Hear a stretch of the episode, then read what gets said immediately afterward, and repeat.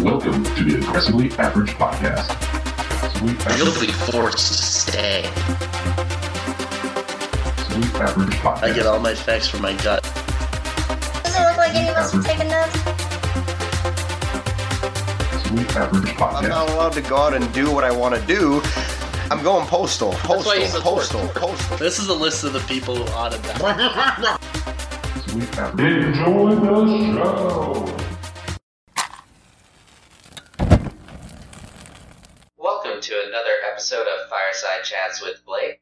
As always, I'm your host, Blake Townsend, and today I am joined by a comedy veteran, the real John King. Say hello to everyone, and if you want to promote anything, go ahead. What's up, y'all? How y'all doing? This is the Real John King. I got a uh, weekly show that I do every Friday. It's at a barbecue uh, joint, believe it or not. It's called Judge Barbecue. It's in Akron. It's on Romig Road. I can't. I think it's 2329, but you got to check for sure because I'm not sure that that's the right address. But it's a seven o'clock show. I usually have three to four comics from the lo- from the local area. Pretty good comics, if I do say so Yeah, myself. yeah. Uh, there's no cover charge, so get a chance, folks, to just want to uh, get some laughs, have some fun on a Friday night. And it's an early show, and we out of there by nine, so come through, man, and hang out with us. Yeah, I've seen some of the lineups. Pretty good comedians, but let's get the fire started. Alright, John, so, like I said in the introduction, you're a comedy veteran. Been doing this how long? I've been doing this since 1984. Where'd you start off at? I started in uh, Birmingham, Alabama. Oh, wow. Yeah. So, are you originally from there? I'm not originally from there. I'm a, I'm a, originally from uh, Akron. My family is from Birmingham, and uh, so after I got out of college, I, I hung around Akron for about a year. Then I I moved to uh, Birmingham in 1979, January 1979. I went down there and worked with a company. The headquarters is in Toledo, Ohio. It's called Owens-Illinois. A huge, huge company and I was a, a quality control lab technician. There's a the, the uh, three liter plastic bottle was developed at that factory in Birmingham, Alabama, and um, there's a uh, process that if the um, plastic is not heated correctly and if it's not stretched and blown correctly, there's a substance called acetaldehyde that will mix with the uh, syrup that's in the soda that will make it go flat too early. It seems complicated, but it's really, but it's really not. It just has to do with chemistry, really. So, is that kind of like the same kind of stuff that they warn about letting your water bottles get too warm with water in it? and Same, same stuff. Yeah. Oh, look at that. You learn something new every day. Yep. How long did you do comedy in Alabama before you moved somewhere else? Like I said, I started in 1984. I did amateur night for a year. 1985, I went pro. Uh, uh, my first professional paid gig was in Huntsville, Alabama. I made $350 plus a hotel room and all the drinks that I could drink. And that was a big deal for me, man, because I made slightly more that week than I made on my day job. So I was real uh, happy about that. And shortly after that, in 1985, I think this, I, I want to say the summer of 85, I moved back to Akron and I worked the area here in Akron. I did a lot of uh, shows around Northeast Ohio and then neighboring states like Pennsylvania, Indiana, West Virginia. And I did that until 1988. And in 1988, the summer of 1988, I moved back to Birmingham. I had got pretty good at comedy, and there was a lot more work in the uh, southeast. There was a lot more clubs and one-nighters down there. It, it uh, really took off by that time. I had a few connections down there, and I really liked it down south, and my wife liked it down down south too. So we moved back to Birmingham, and I worked the road until 1994. So the summer of '94, I moved back to Akron, and I've been here ever since. So, you came back with uh, 10 years of experience? That's before? yep, ten years, ten years of experience. I had I had uh, moved up in uh, time as far as how much time I could do on stage. I was I was headlining most clubs. What? How long would you say it took you to get your first 40 solid minutes? My first forty solid minutes probably took me at least a good five, five and a half. It seems like a lot of comics think that they have minutes before they do. Yeah, yeah. Well, what uh, happens is they they will talk to the audience and um, Audience will go, oh, that was good. Yeah, I mean, you can still get laughs, what they call working the crowd. Mhm. But there are some agents and some club owners they don't they don't want you to do that. They want you to do material. So just ought to if you're on like if you're doing the one nighter circuit, those are like a lot of bars, restaurants, nightclubs, you know, maybe hotel lounges or whatever. They they don't really care. They just want to get butts in the seats where they could sell food and uh, alcohol. When you're in some of the what they call A rooms, they want you to be able to do material.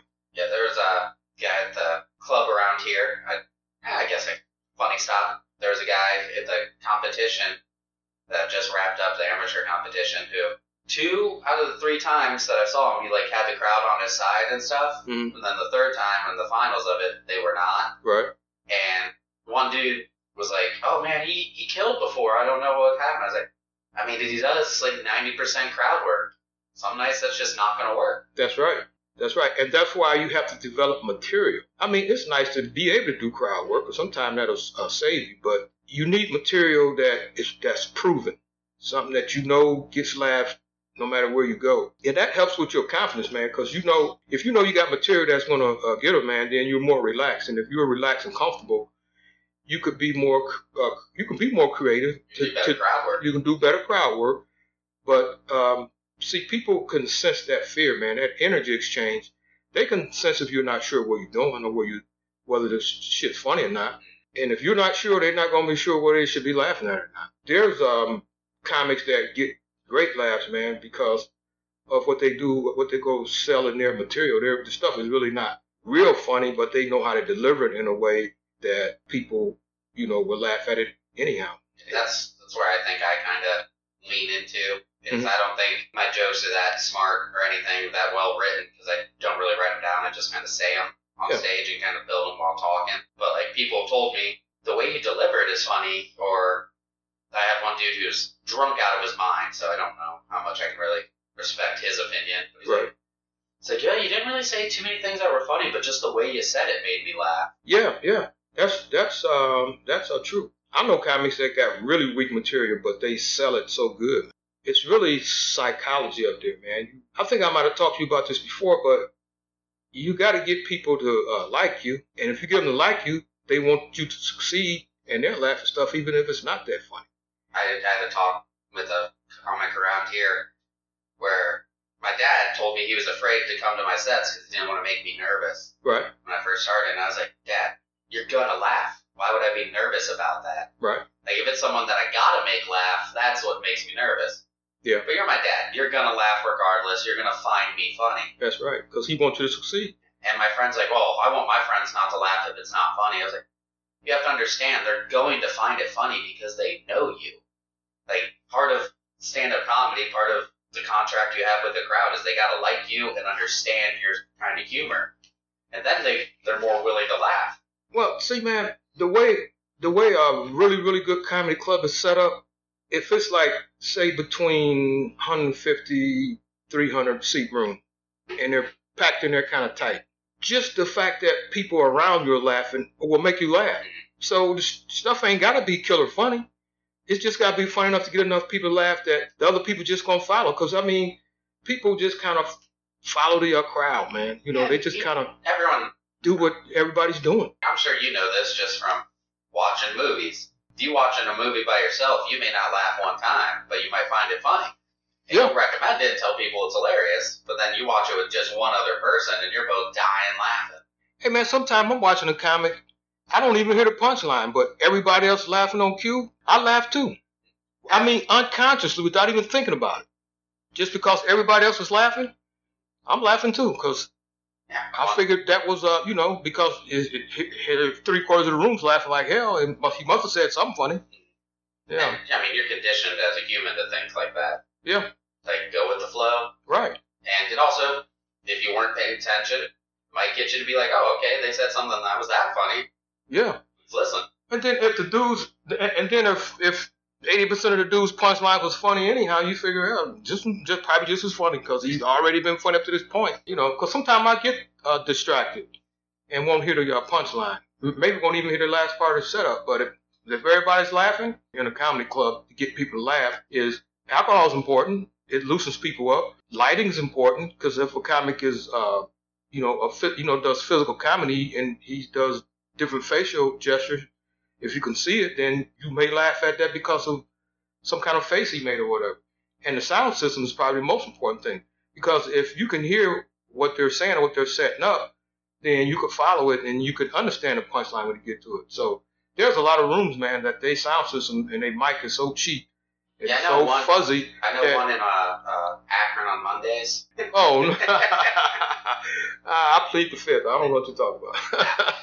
And, yeah, the sound system's not the greatest. It, you can't even turn the volume up halfway, and it Yeah. starts getting real bad. Yeah. But the people sitting so far away going, Right. I can't hear you. Like, right. There's a way to fix it. Right. The people that set that up didn't hire sound people because there's no way the way that stage is as to as, as opposed to where that speaker is. That's a that's a no no mm. of a sound technician. He would never have the speaker in back of the mic because of the frequencies. It's gonna the mic's gonna pick it up and it's gonna feed it right back through. I think part of the problem we had the other night was uh, the one guy with the accordion having another speaker set right up there. That's right. And that's other frequencies that the mic may be picking up. Because my hope, and I probably should have discussed this with him, was when he was going first, I was like, sweet, maybe he'll take his speaker with him, and then he left it up the rest of the show, and I was like, ah, Right. Yeah. The next time somebody do that, make sure they shut their stuff down. You want that shut down. I mean, there's um, things like if a club has neon lights on the uh, stage, that could that could cause a problem with the mic, but it also could cause a problem if you got an instrument up there. Because I used to I used to take uh, a tube amp because I'm a musician also, and I would do song parodies at the end of the show, and I would play harmonica through my amp. Well, that tube amp would pick up the hum from the uh, neon, and it would send it out of the speakers of the. Uh, so you got that buzz and that hum. They're just stuff that you got to understand in order to get your sound right. But if you got a, if you got your sound right, man, you got your lighting right, and you got your uh, audience in packed in tight, and you give them a little alcohol, man, dude, that's that's a great setup for uh, laughter. And you just about there ain't no way you can go to a show with even if comic ain't that good without getting some laughs because it's like a it's like a science, man. It's an art, but it's a science too. And people that set rooms up really understand how that works. yeah, I feel you, because uh, funny stop, obviously the best reactions I get anywhere, no matter who the crowd, even when it was all comedians, they just seem more likely to laugh. Yeah, yeah, and just the psychology of that being a comedy club helps too. there was people.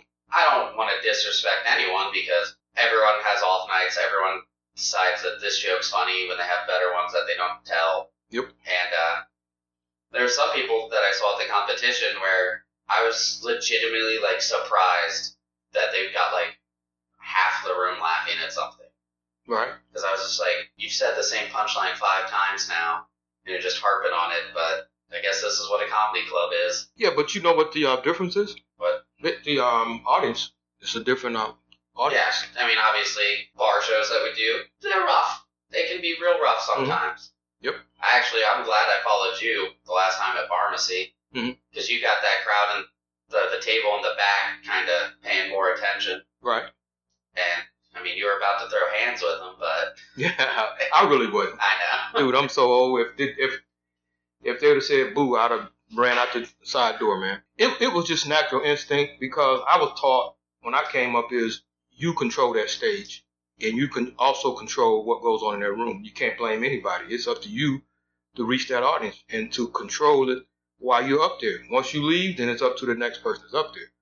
So I started off doing uh, bars and, and you know little rough rooms, and I learned from watching other comics that you know if you're having a difficult time concentrating, then you're gonna have to you're gonna have to check somebody. What we call save our face. I was I just had my chest stuck stuck out talking loud, but there wasn't nothing I could do physically to stop them from talking. But they uh, bought it, you know. But I was forceful enough and serious enough about it that that uh, they decided that they would rather not talk. I think I I think I got on maybe three times, and after the third time, I said, this dude is not gonna uh, stop noticing us. And and that's the um, thing too, man. When there's noise, because at the end of my career, I was doing all comedy clubs, and there and club will police the uh, audience. They won't let people be too uh, noisy. So I kind of got used to having a quiet room. And you, and you know, at the bar, they always got those windows open and always that traffic going by. I'll say Chris does a good job of if someone is being disruptive, he does try to go up there and be like, "Hey, Right, quiet it down." right, I wish I could do that at Post 32, right. but they're all paid regulars to be there, and all the comics aren't. So I know if I go up there and be like, "Hey, we're trying to do something," it's like they're paying dues. I mean, not much, but they're paying to be there, and we're just there. Right, right. The ladies, like, depending on who the comic is, aren't bad. No, they're not.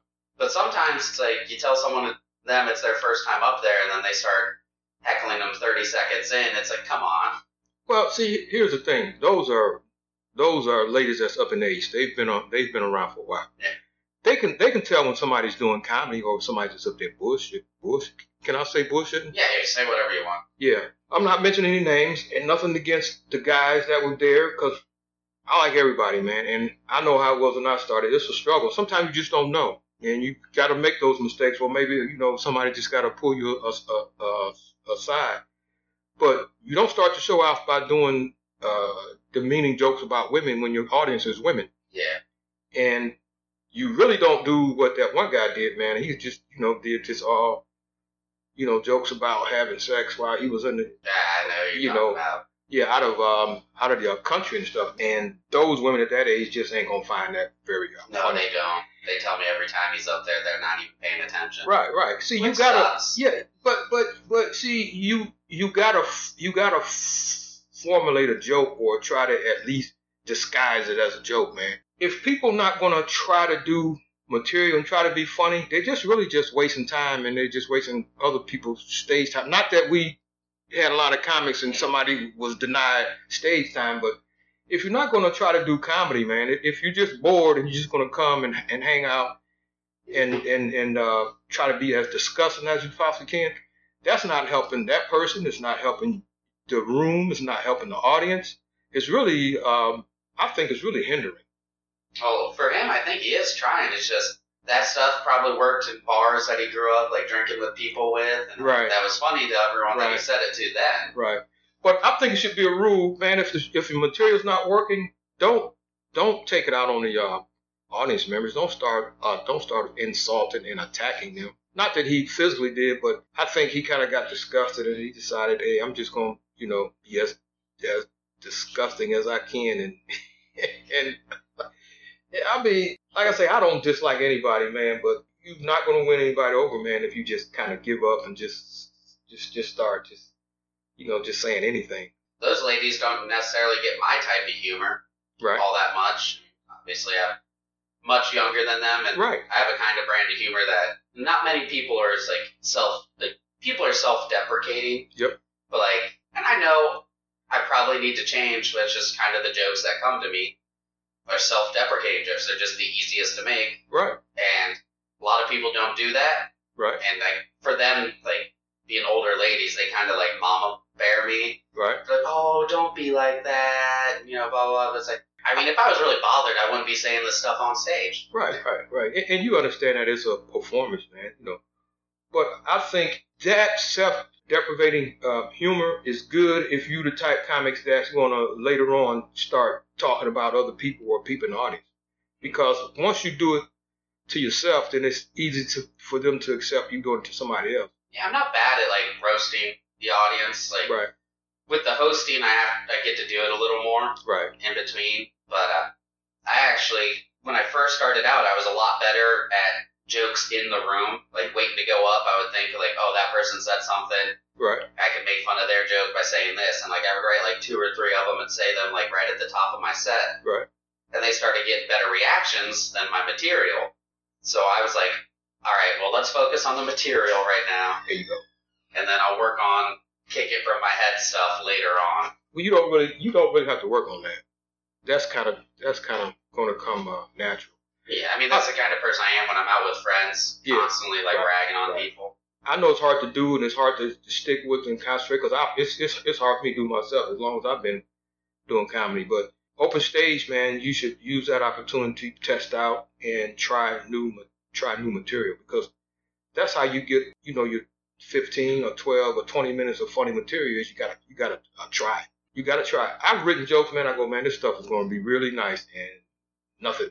Yeah. And then I've had other jokes in my notebook that I say, you know, this is all right. I'll, I'll do it. And I'll put it off for months. And then I finally do it in some of my better stuff. Yeah, I did, a, did that with a Tiger Woods joke. I Yeah. have. I did it like my first time on stage.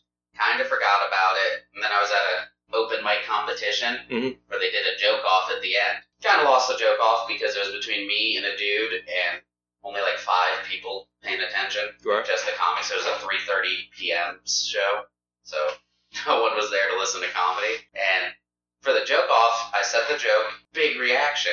Mhm. Only problem was the dude who was in the competition with me, his wife was one of the five people paying attention and chanted his name. Okay. So I mean, he won by crowd participation default. Okay. But my joke got like a much better reaction than I was expecting. So I was like, oh, all right, guess that's better than I thought it was. Yeah. Yeah, but you gotta you, you gotta write a lot and try and try a lot of stuff. And like I said before, man, it, it's hard to remember um, half a page worth of material. Um, it, this this may not work for everybody, but for me, I just just uh, just do to the first punchline, and I'll just keep doing that over and over until I get it uh, in my subconscious, and then I'll write to the next uh, punchline.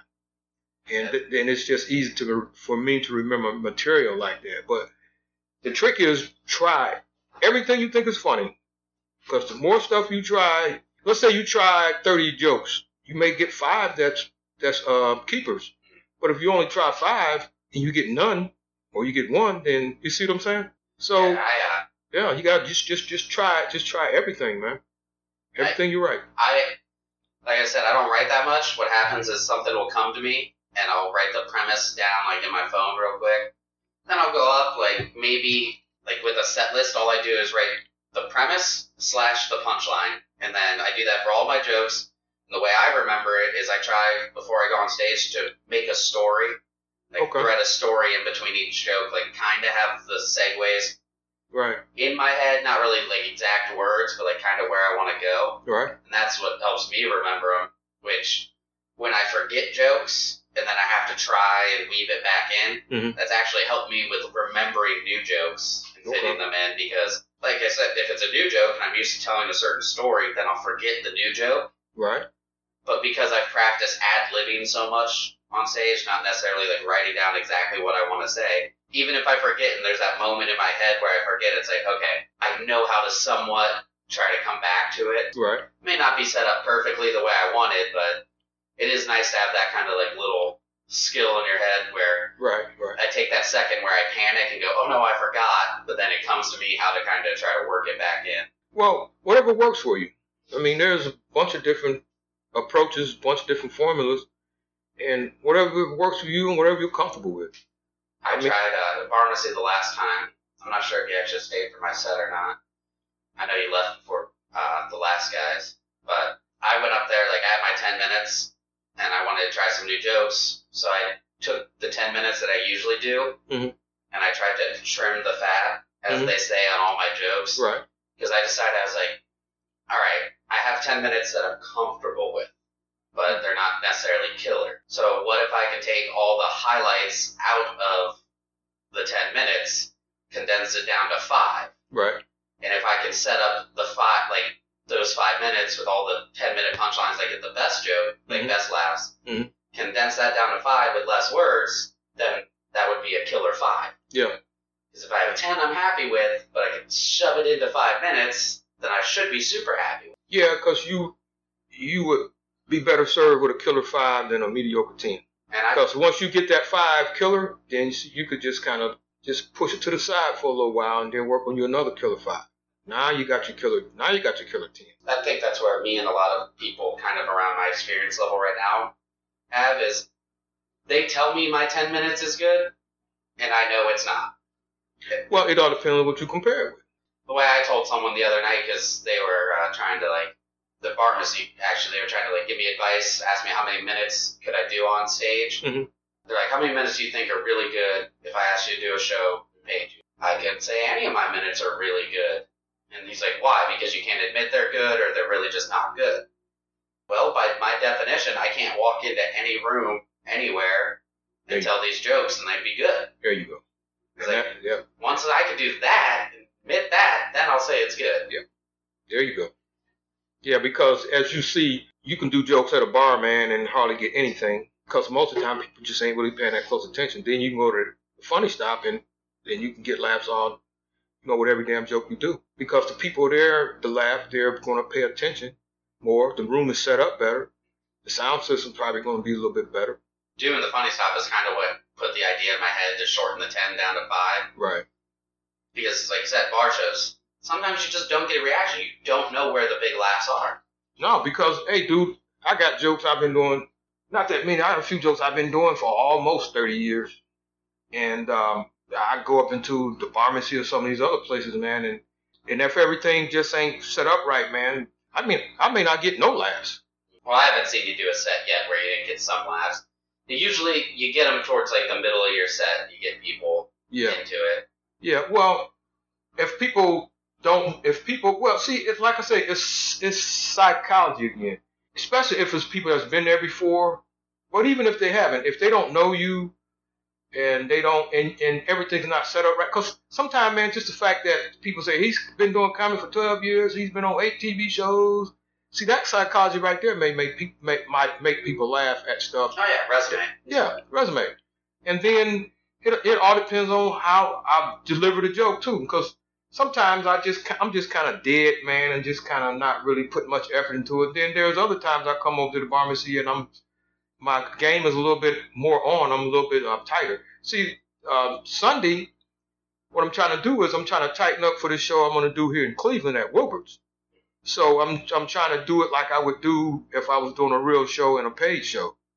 So that's why I was more focused, and that's why I got on those people talking in the back because I really wanted to focus on those uh, jokes. Cause man, I got jokes. I got I got a lot of jokes that I don't do them that much because I don't forgot to set up, and I, I you know they're they're jokes that may be two, three, four minutes long, but I don't want to get into the joke, man, and um, to setting up a line and then forget what the punchline is because I have done that uh, before. If I take long uh, layoffs, so I don't know how much time I'm gonna be doing this Saturday, but I would assume at least about 20 minutes. So I want to make sure that I, you know, that everything I do, I know the setup and I know the punchline, and that I can deliver it with confidence. Even last time at pharmacy, I don't know if, if he's doing this on purpose or it's just you know didn't have enough comics to fill out the full time.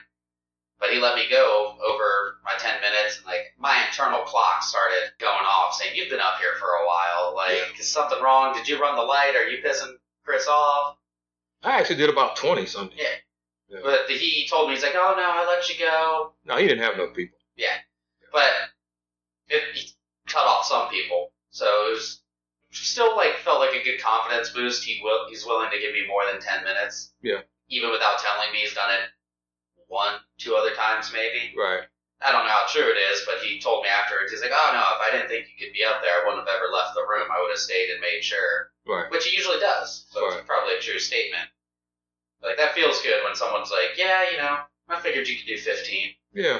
And he'd never seen me do more than 15, but he's obviously seen me, like, drop jokes from my 10, add them back in. Yeah. Yeah. It's kind of uh, tricky as far as time go, man. Because if you're getting laughs, your 10 could, could could become 15 or 13. Yeah. But you could have a strong 20, and if ain't nobody's laughing, now it's uh, you know, it's a mediocre 15 or 12. Because laughter takes up time. That's one thing I learned from doing the funny stop was where to pause for the jokes or where to just kind of run through the laugh to get to the next one. Yeah. You should never run through a laugh. Well, I mean, uh, like James Killius, have you seen him?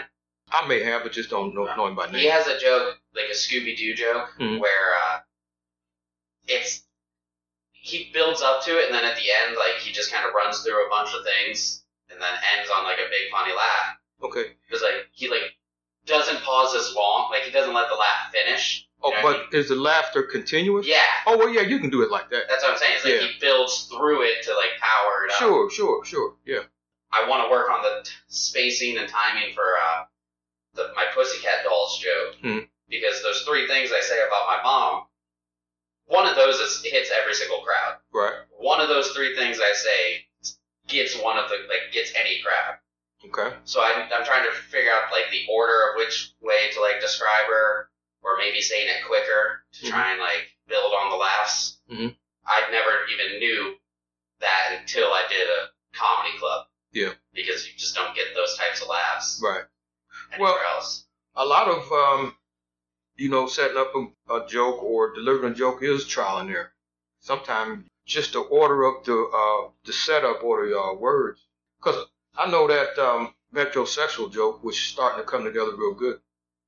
When I first started doing the joke, I would say that I'm a metrosexual first, and then I would say Definitely better at the end. Yeah, then I would say, you know, I was getting jiggly with the chick on the back seat, and that was the punchline. But then I realized that wouldn't really, that wouldn't paint a picture that I wanted, because the punchline is metrosexual. So I set it up, and then the punchline is, they go, oh, you perfect. No, I'm a metrosexual. In order for that punchline to work, I got to give enough information to let them know that I'm on a city bus, a metro bus, because that's just another word for city bus, metro. Yeah. Inner city. It don't a Greyhound bus is not a Metro bus. You know what I'm saying? Yeah. So I gotta try to make. I, I don't want to. You you don't want to give up too much information, but just enough that in their mind they know you're talking about a city bus now, a city bus line, and it's just little stuff like that that uh, makes. But then too, see, I'm I'm setting it up, and I'm not giving away too much that they already know what's coming. So the uh, surprise is metrosexual. Oh, okay. Which metrosexual doesn't have anything to do with sex. No, doesn't at all. Yeah, it's a uh, it's a uh, guy that Just trims his eyebrow and Yeah. he's he's like takes care of himself. Take- takes care of himself uh, maybe a couple of steps more than most men do. just like it's not with sex, like a bus has nothing to do with sexuality. Exactly. So it all nothing works, so it all works. Yeah, yeah. Well, that's the good thing about uh, comedy, man, is you could do all reality stuff. You could fabricate stuff. You could flat out lie. you just there's just so much there's so much freedom, man. But it's but it's an art, you know. And um, I think that some comics don't really understand that it's an art form, and so they don't express themselves enough or be as creative, man. You just kind of gotta let your mind go, man. And the stuff ain't really gotta make sense.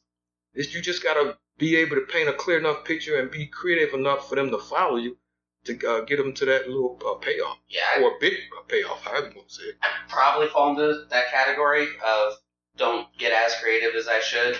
But at the same time, like I told you, I'll I looked in a fridge and I misread something and it made me laugh, so I built a joke around it. Sure, you should. And I didn't think it would work. And I've had people when I told them off stage, like what the joke was, they're like, "Oh, that's too smart for a crowd.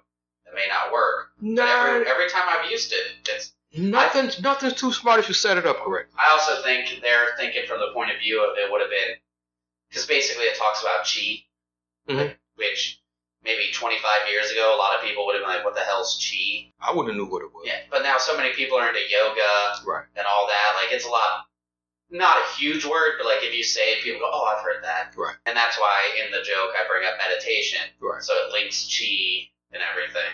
It is somewhat like I think it's a smart joke if I had said it in the 90s or the 80s, Mhm. but it's not a smart joke now. Mhm. Mhm. Makes more sense now. Yeah.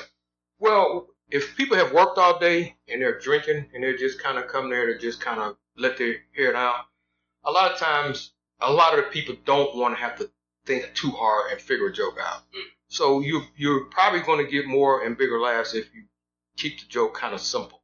But it's kind of like uh, uh, music. Some of the biggest hits is just three chords. It's not real complicated. Just like blues is so popular, you know, amongst all demographics because it's very simple music.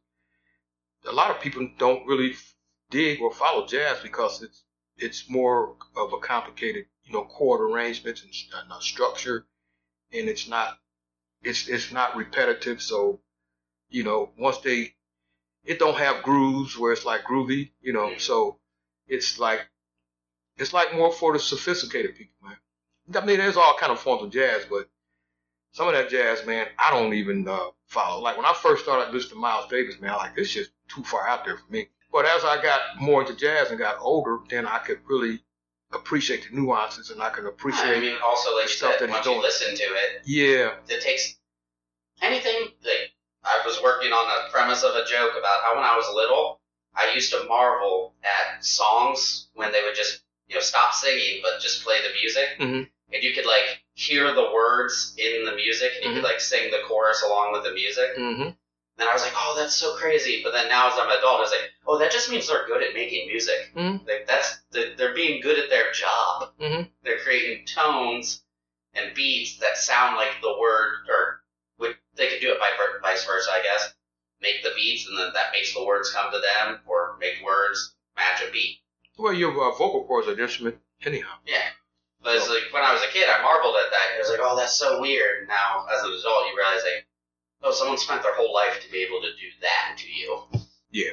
Once again, man, it's it's art and it's a it's expressive, and and people that do music, it's a um, also a uh, language, and they and they understand the uh, language, and they understand what people gravitate to. You know, that's why you got uh, what you call hooks and catchy melodies and stuff. People that get hits, man, they they really understand how you get hits. Sometimes people just luck up into a hit, but most of the time, man, people actually sit there and they they know. I mean, there's just I forgot what to call it, but there's so many beats per second or whatever that people like more than they do others. Like, Oh, that's why, like, if you go down the top 50 songs, Mhm. like 30 of them Mhm. musically sound very similar. Yep. Then the way I look at it, it's just like sports, anything, science. Yep. Someone put a lot of money right. into doing research that's right, to figure out what do people want to hear. that's right, Let's make that happen and let's make money off of it. that's right, exactly right. That's why, like, I don't know how much you follow sports, but when people say athletes today are no better than athletes were in the 50s, the elite ones, the ones that are naturally, like, genetically gifted, probably no better. Yeah. But the average athlete today blows the average athlete from the 50s out of the water. Well, sure, man, because their training regimen is different. Training regiment, their it's a job to them now, Yep. And Not um, the, uh, the diet is different. and that's all science. That's all science. And so it's just like when people are like, oh, no, no, no, they're the same. It's, No, there's a lot, like you said, there's a lot of research that went to that. They learn how to train certain muscles and that's why you can get back from injuries faster. sure, sure. Like if Adrian Peterson had tore his ACL in 1970, his career's over. Mhm. Comes back and runs for 2,000 yards almost. Mhm. Science is a real thing. It does a lot of good, and you can use science for comedy. Of course. That's basically what you're doing. Like anytime you go up on stage, it's a, an experiment. Yeah, science is definitely a real thing, man. The, the, and the, and most of the politicians know that. Anybody that understands anything about how the world works knows. But you know, there's there's there's people that don't want the masses to know that. They rather you have beliefs I mean, than that's than science because that's literally what your science can textbook you better. That's what your science textbook starts off with. Going over Aristotle, Plato, all these people who were early scientists, who the church went, we're going to lock you in a cage until you stop talking your nonsense to people. Like, they've always wanted religious control. Sure. Like, uh, I've always had the theory, like, religion was great for what it was meant to do. Take everyone's fear of death and use it to make them better living humans. To me, that's what religion was originally designed to do. You give people consequences of what happens after they die, the biggest thing that they can't know about. Let put fear in them, like, hey, if you do bad things here, it's going to be way worse when you're gone. Mhm. That controls them while they're alive. Yeah. Great. That's not a bad set of rules Yeah. until someone decides to take over and get corrupt. Yeah, well, and and I don't think religion back when it when they first started coming up with the whole thing, I don't think it's anything like religion is today. No, no, I, I, I'm sorry. Like anyone who is Christian or Catholic, what I'm about to say is probably about to upset you, but there's no way of knowing if the original Bible is even, or what we have today is even 10% of the original Bible, because it was only like 1% of the population could translate it for however many years until it got transcribed into out of Latin. Only people who could speak Latin could speak on it, and you can't trust everyone to tell the truth in what they're reading Oh. if you can't read it. They're not gonna they not gonna tell the truth because it's kind of human nature to exploit people for our power. But listen, man, when the first well, let's just use the Bible for instance, because I don't really know a whole lot about other religious mm-hmm. books. When it was first translated or written or whatever, dude, ninety eight percent of the population was Ill- was illiterate. Yeah. They couldn't have read it anyhow. So that's where the priests and the preachers and the rabbis or whatever. Rabbis actually a different uh, religion, but that's where they come in at. They interpret it for you.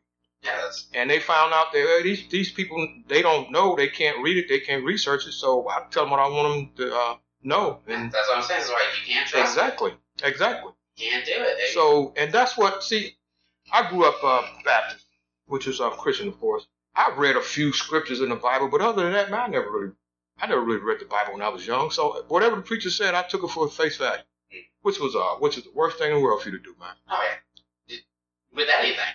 With anything, exactly. Like uh, right now with podcasting, Joe Rogan is the biggest podcaster in the world, Mhm. and he constantly tells people, "Don't listen to me. I'm full of bullshit. I don't know what I'm talking about. I just say things I think are funny or what I believe." Right. No matter how many times he says that, people on the internet they treat him as gospel. You can't get away from it, even if you try not or try to be the right thing. But they look at likes and subs and subscribers. That legitimizes some people. Yeah.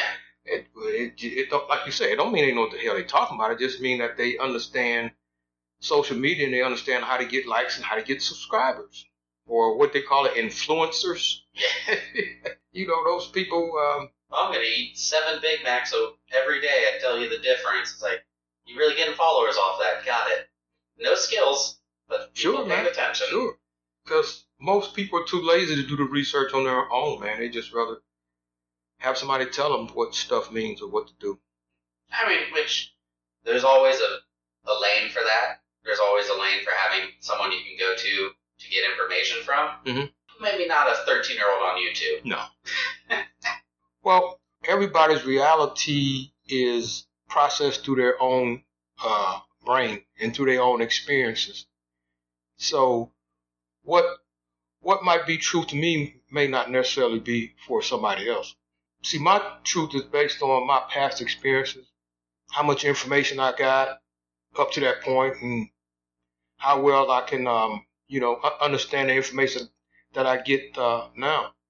A, um, a, a lot of times you can know a lot of information and you could could could uh, uh, talk talk about something that you think is is the uh, truth, but a lot of time it's just your opinion because without facts, then you can't really say that something is true or not. But even though you know people people not gonna know what you're talking about if they don't have if they didn't have if they didn't walk the same path you did, man. We actually talked about this on this podcast. Uh, Okay. well, not this fireside chat version, but the actual podcast that we'll be doing next. Oh, oh okay. uh, got brought up because uh, my co-hosts feel I'm, my opinions aren't based in fact, and so they're like, "Well, how do you get your opinions?" Well, you don't have to be factual with opinions. It's a, that's why it's called an opinion. Well, that's why I like the the question was like, "Do you get your opinions from facts or just from what you believe?" Blah blah blah. Or maybe it was believe from opinions or facts. But I was like, you can only get what you believe. Yes, everything should be rooted in fact. Right. But if you don't have access to the facts, you have to go off of your experiences, There you go. what you saw, That's right. and build your opinion from there, and That's then right. be willing to, once facts come out, to adjust it. That's right. I do it all the time. One of the biggest things on our podcast that we say all the time is the facts don't matter. Because we're just a bunch of people talking into microphones. Sure. Like, we don't know what we're talking about, but, like, from doing this, like, it actually, because we talk about so much random stuff, like, Mhm. I'll hear it in other podcasts, and I'll be like, oh, so they're actually saying the real stuff. And sometimes it aligns with what we talked about, and other times we were just dead wrong. Yeah, yeah. But once again, if you don't know what the hell they talking about, it, it, it, that could be as factual as hell. But as far as far as you're concerned, hey, that's just your opinion, dude. Because I don't know what the hell you, I don't know what the hell you talking about. Yeah, I had someone I'm not gonna just follow you because you say it's true. I, I will say like I have some like control issues or like fact issues. Like if something's true, it is a fact. I really hate when people go, oh well, you know that's just how you feel. I don't know, like that kind of like burns me. Let's say, for an example, this is may not be a real life example, but it's just what pops in my head. That's kinda. Okay. I knew this dude from India, and he was like, uh, "Well, that car's red. No, that's blue." He goes, "Same difference." No, it's not the same difference. One red, one blue. He goes, "No, same difference. One, car- they're both cars, but they're different." And I was like, that's that's not how that word's used. He's like, well, that's how I was taught to use it. So that's how it's used. I was like, no, that's not. We got into like a 15 minute like talk. Yeah. Not like an argument because English isn't his first language, Mhm. but it's like for him because the first person who told him what that term meant explained it to him like that. That was what that term meant. Right. It's like no, I can I can show you the like we can look it up online. I can show you like that's you're using it wrong.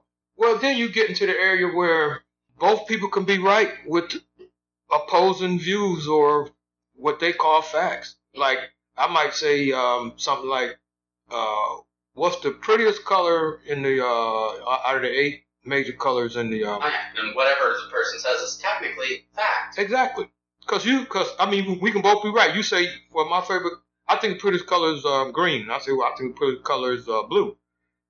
Both of us could be right.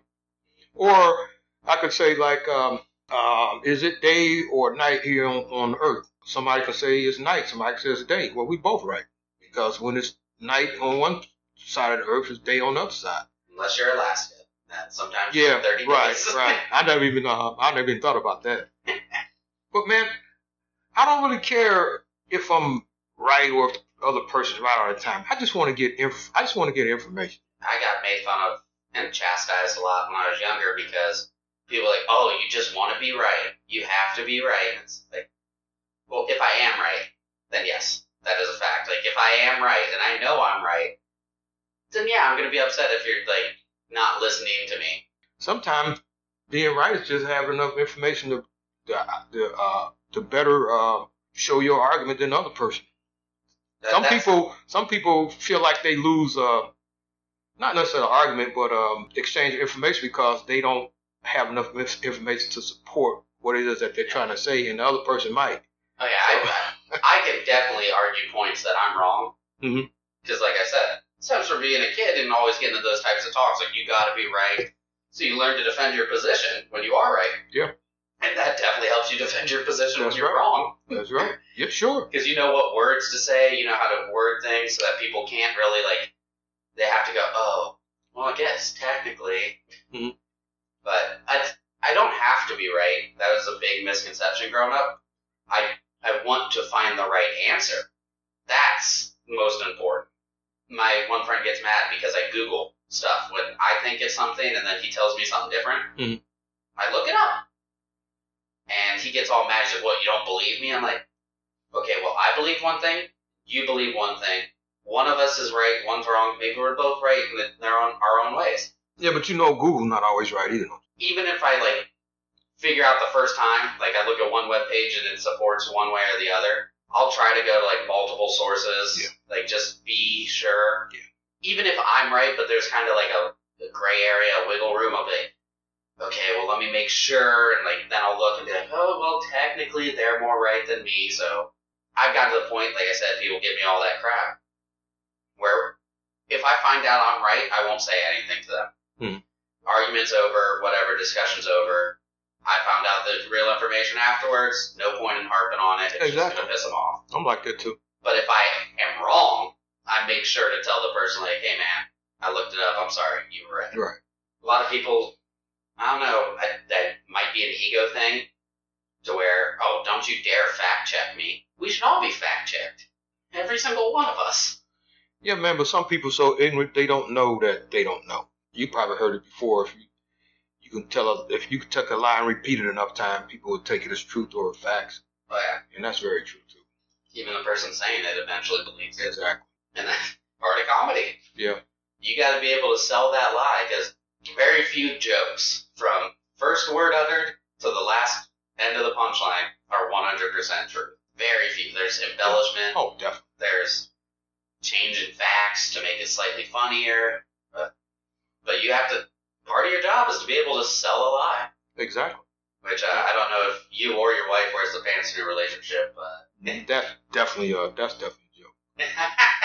My wife is very supportive, but uh, I generally get the first and the last word because um, she's a tradi- American traditional housewife. Man, she let you know she let the man she let the man be a man, and she let she let me make most of the decisions when it comes to uh, most of the things that F goes on. That's that's that's not personal to her. Like I don't try to tell her what to wear or you know what feminine hygiene or that kind of stuff. But when it comes to like buying large items for the house, she or the, or uh, car, she said, you pick out the car, you do the negotiation. Cause I cause I I'm a, a, a research person. I'll do the research and see which is the best model. buy. And And also which- traveled a lot. I've um, I've, Well I've traveled a lot, yeah. And um, Which, by the way, I'm gonna plug. If you add him on Facebook, is it the real John King? Yep. Do that. He has a series of videos called Random Road Stories. random road stories. I would check them out. I think the one I listened to, you were driving on a mountain, going through. I was I was I was driving on the freeway, and I decided that um, I didn't want to stay on the freeway to get to my destination. I figured if I look at a map and if there's a shortcut, I don't mind That's going on a was. state road. Never shortcut through a mountain. Yeah, but I did. But on the but on the if you don't really pay attention, the map don't show you it's a mountain. It just show you the state road. elevation map. Right. Yeah. So I looked at the map and I was like, oh man, if I cut through here, I can probably cut at least an hour off this trip. But what I didn't pay attention to was, yeah, that's over a mountain range. And it wasn't no hill, it was a mountain range, dude. So when I got off, it was flat where I was at when I got off. I got me some gas and I got me a little bike. And the state route I was on, man, was going through town and it was flat for a while. Then all of a sudden I started going up this hill, going up this hill, and going up this hill, and going up this hill. And dude, I had got like a good 40 something miles, man. I was like, man, this, I ain't gonna stop going up for a while here. And dude, I'm up at the top of this damn mountain, man. It's, well, you, you, you heard the story. There ain't very many houses around, man. And I'm not really seeing any people, man. But from my experiences, ain't no whole lot of black people living up in those damn No, mountains. no, there's not. Right. So I'm like, if I break down, man, I ain't getting out knocking on nobody's door, driving or walking up in nobody's yard because They they want to get out to get out. right, man. Because right, I'm well, I'm I'm, I'm I'm I'm thinking they thinking, hey, this dude's coming to because a lot of people been socialized. that, Hey, black guys coming to rape you and kill you. So they get to uh, shoot, man. Ain't nobody up there to to, to uh, uh, say well, I had been there or not. Yeah, there's a lot of hiding places up there. They probably can get away with that stuff, man. So I'm getting nervous, man, thinking, man, if my car break down, I'm gonna be in a world of trouble because I ain't getting out this car approaching nobody's house. And man, what the hell did I say that for? A few minutes later, man, my car over overheated, man.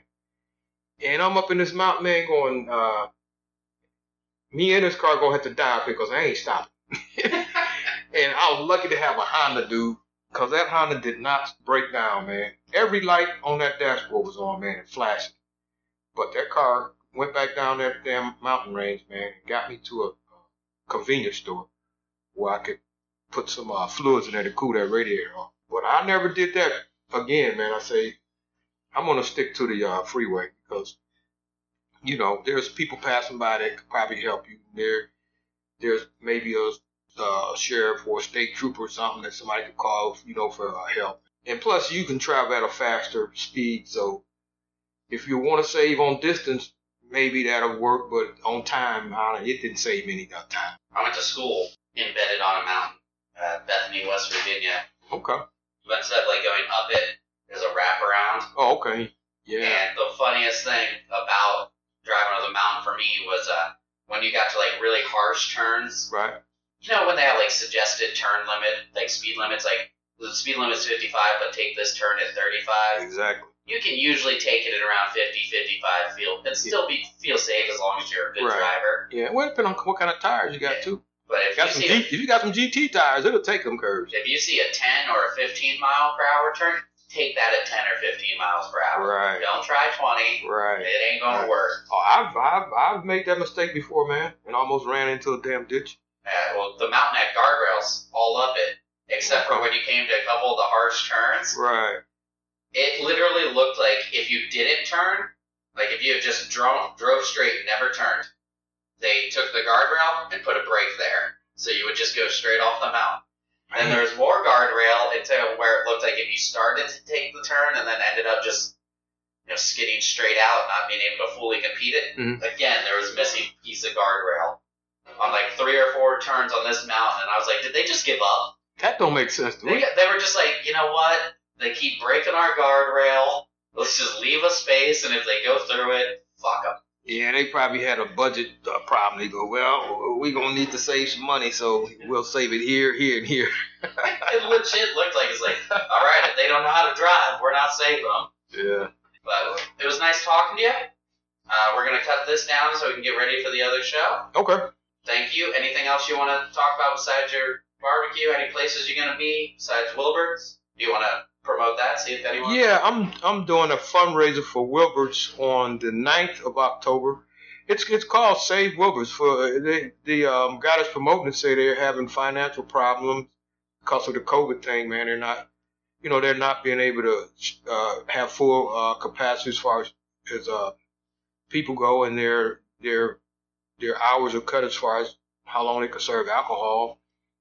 And uh, and th- then there's a lot of people just not coming out, man, because they still are afraid. So Wilbert's is a place that uh, when I was uh, younger, because I'm a big blues fan, and Wilbert's would bring nationally known touring artists there. They was located down near the, the uh, flats before they moved to this uh, location. And I used to I used to go to I can't think of the name of the street, but I used to go down there and, and, and, and watch uh, blues artists all the time. I'm just glad I was invited, man, because I really uh, like Wilbert's, and I I'd be willing to do whatever I can to um, save that place, man, because they're always known for bringing in some very good uh, musicians and uh, artists. So All right, guys. Check out Wilbert's. Check out the real John King. Judd's Barbecue every Friday at 7 p.m. Yep. All right. Catch you guys later. Bye.